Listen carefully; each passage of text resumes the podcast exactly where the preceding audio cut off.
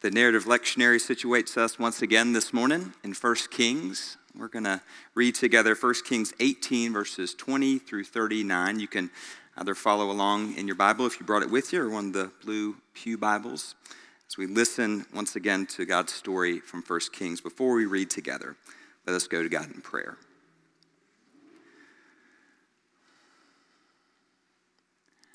Good and gracious Spirit, move amongst us this morning. Fall fresh and quiet us that we might hear your word for us this day. That in our hearing, we might be led to lead lives of response. May the words of my mouth and the meditations of all of our hearts be acceptable to you, God, our rock and our Redeemer. Amen. Beginning in the 20th verse of the 18th chapter of 1 Kings. So Ahab sent to all the Israelites and assembled the prophets at Mount Carmel. Elijah then came near to all the people and said, How long will you go limping with two different opinions? If the Lord is God, follow him. But if Baal, then follow him. The people did not answer him a word. Then Elijah said to the people, I, even I only, am left a prophet of the Lord, but Baal's prophets number 450.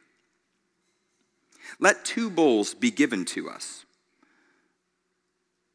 Let them choose one bull for themselves, cut it in pieces, and lay it on the wood, but put no fire to it. I will prepare the other bull and lay it on the wood, but put no fire to it. Then you call on the name of your God, and I will call on the name of the Lord. The God who answers by fire is indeed God. All the people answered, Well spoken.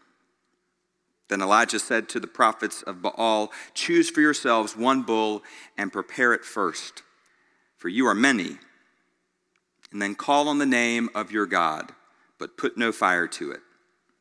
So they took the bull that was given them, prepared it, and called on the name of Baal from morning until noon, crying, O Baal, answer us. But there was no voice, no answer. They limped around the altar that they had made. At noon, Elijah mocked them, saying, Cry aloud, surely he is a God. Either he is meditating, or he has wandered away, or he is on a journey, or perhaps he is asleep and must be awakened. And they cried aloud. And as was their custom, they cut themselves with swords and lances until the blood gushed out over them. As midday passed, they raved on until the time of the offering of the oblation. But there was no, no voice no answer, no response. Then Elijah said to all the people, Come closer to me. And all the people came closer to him. First, he repaired the altar of the Lord that had been thrown down. Elijah took 12 stones, according to the number of the tribes of the sons of Jacob, to whom the word of the Lord came, saying, Israel shall be your name. With the stones, he built an altar in the name of the Lord. Then he made a trench around the altar, large enough to contain two measures of seed. Next, he put the wood in order, cut the bull in pieces, and laid it on the wood. He said, Fill four jars with water and pour it on the burnt offering and on the wood. Then he said, Do it a second time. And they did it a second time. And again, he said, Do it a third time. And they did it a third time, so that the water ran all around the altar and filled the trenches also with water. At the time of the offering of the oblation, the prophet Elijah came near and said, O Lord, God of Abraham, Isaac, and Israel, let it be known this day that you are God in Israel, that I am your servant and that I have done all these things at your bidding. Answer me, O Lord. Answer me so that this people may know that you, O Lord, are God, and that you have turned their hearts back. Then the fire of the Lord fell and consumed the burnt offering, the wood, the stones, and the dust, and even licked up the water that was in the trench. When all the people saw it, they fell on their faces and said, The Lord indeed is God. The Lord indeed is God. The grass withers and the flower fades, but the word of our Lord endures forever. Amen. Growing up in Greenville, almost everybody I knew took the bus to school. So we would gather every morning earlier than I thought reasonable at the corner of Firethorn and Crosswinds.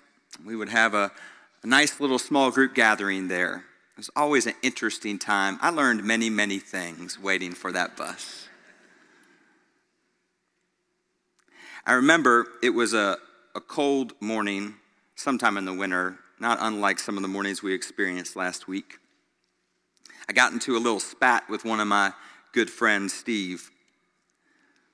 And Steve, in the midst of his angst and his anger at me, he decided to deliver a line that perhaps all young children have had to hear at one time or another. Perhaps it's the argument that many children have. He said very clearly in front of everyone, when we were talking about who was stronger, he said, My dad is stronger than your dad.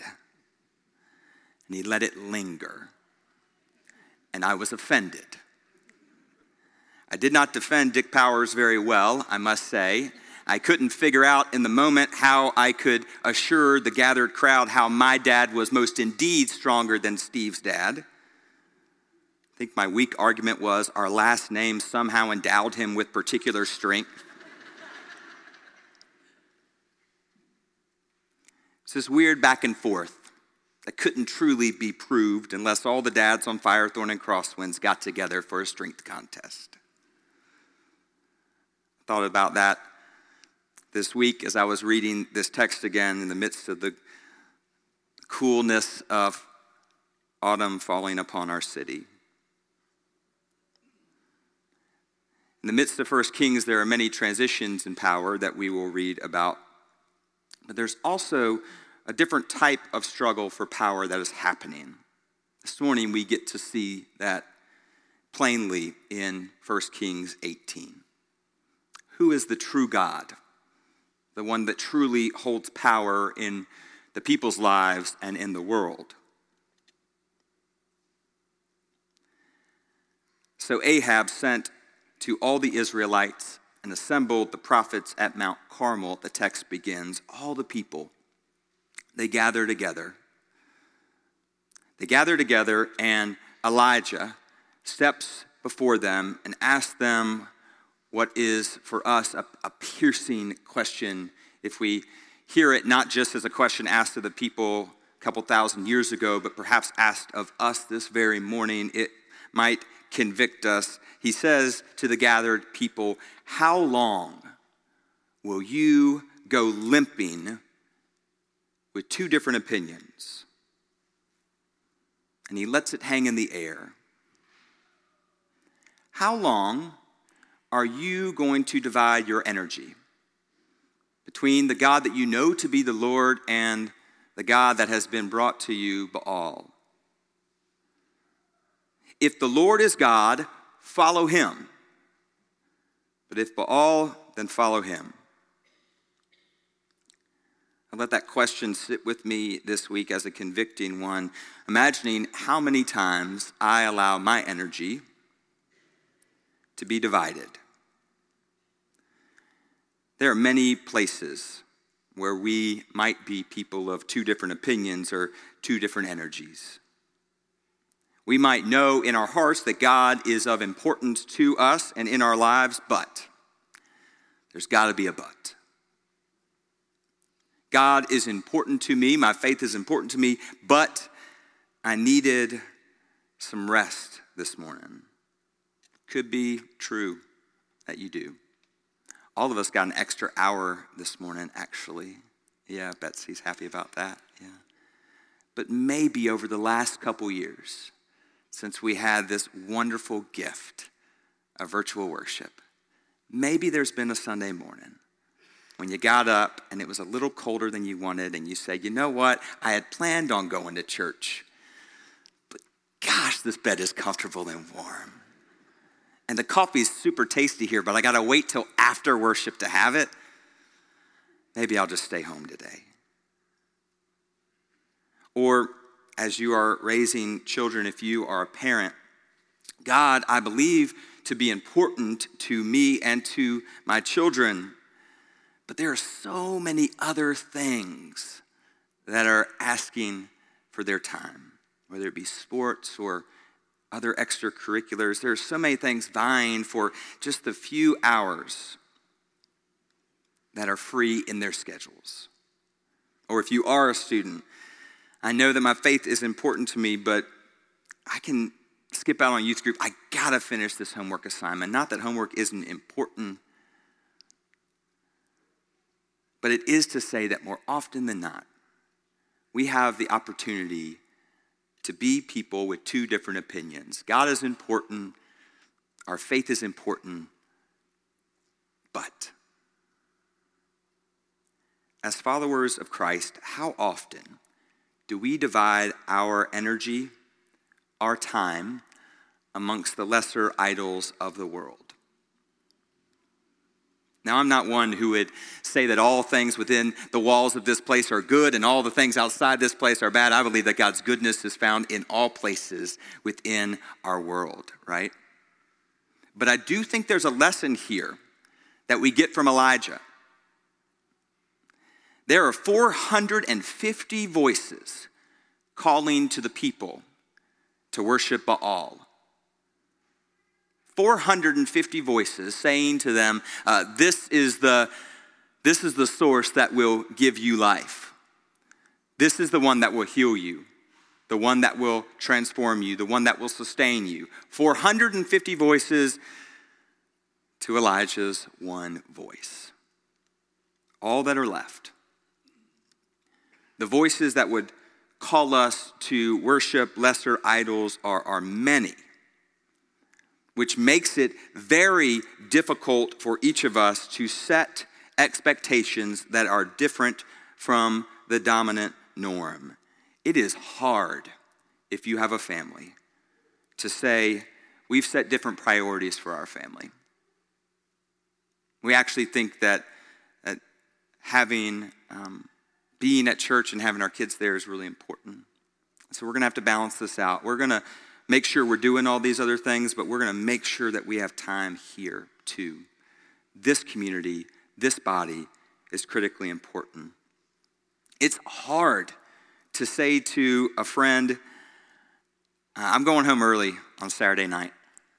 I got something tomorrow I need to be at. I've decided to focus my energy differently. Elijah, he actually doesn't come off very well about halfway through this text, right? He lets all the followers of Baal uh, surround and, and uh, encircle the altar that they've made, march around, kind of heckles them. I don't really like him at this moment, right? Cry louder when the fire doesn't come. Your God's certainly a God. Uh, maybe he's asleep. Uh, maybe he's left the building. You need to call him back. Maybe he is meditating. Elijah calls to them, heckles them, and yet nothing happens. And then, when we just begin to believe that maybe this is less about God and more about Elijah's ego, we get to verse 30. And then Elijah said to all the people, Come closer to me. And all the people came closer.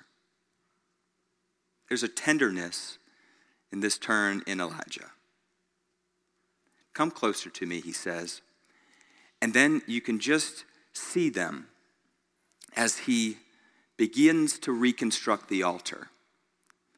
grabbing one stone and then two and then 12, clearing an area on the ground and then building them up, placing the wood just perfectly.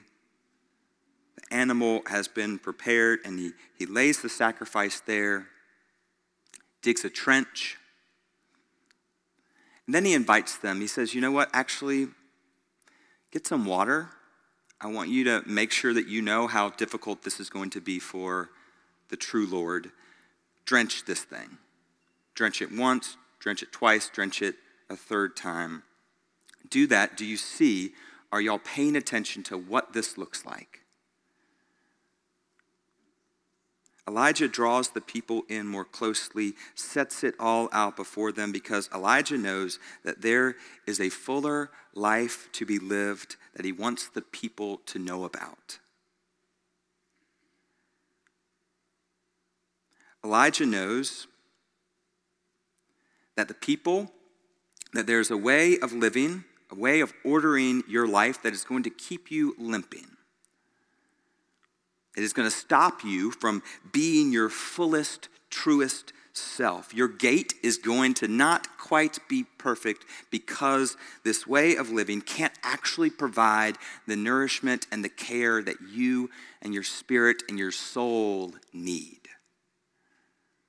There will be a time when you are in trouble and you will ask for help from this different way of living, and there will be no voice, and there will be no answer, and there will be no response. And so Elijah draws them in closely, and he puts everything together. He knows that there is a way of discipleship that will feel like it's overly constructed and it's burdensome in some way. It might feel that way, but what it's going to do is it's going to change your life. In reality, it is going to free you and open you to a way of living that isn't restrictive at all, but is actually freeing. And then, as they are gathered in, leaning in, he prays a prayer to the Lord. O Lord God of Abraham and Isaac and Israel, let it be known this day that you are God in Israel, that I am your servant, and that I have done all these things at your bidding. Answer me, O Lord, so that this people may know you, O Lord, that they might know that you are God, that you have turned their hearts back to you. This is not about ego for Elijah. This is about care for the people, a deep desire to win the souls and spirits of the people who are being told that there is a way that might nourish them, and he knows it won't. And what happens? God shows up. Fire descends upon this altar, the stones get burned up, the dust gets burned up, uh, the the author of First Kings says that the water is licked up, it is taken from the trenches. All of a sudden, God shows up in these people's lives in a way that is powerful. God shows up in power and in presence. And the people are reminded whose they are. So here's the thing, beloved. I am not quite sure what is competing for your energy and your attention this morning. But I hope and pray that you might hear the voice of God through the prophet Elijah. Come closer to me. Come closer to me. Come back to yourself. Come back to this source of life and goodness and sustenance. Come back into this place of love and welcome there is power and presence here. There is refuge and renewal in the true God that we know. I pray that you might hear this week the voice of God calling you to draw closer. There are many voices that would claim that there is power outside of this God. If it is just one voice, that calls us back. May it be the voice of the prophet Elijah. May it be the voice of God calling us tenderly this morning to draw close, that we might know God's power and presence in our lives. that we might be transformed, that we might, like the people of Israel so long ago, proclaim that the Lord indeed is God. The Lord indeed is God, the God of Abraham and Sarah, the God of Isaac and Rebekah, the God of Jacob and Leah, the God of you and me. In the name of the Father, and the Son, and the Holy Spirit, one God, Mother of us all. Amen.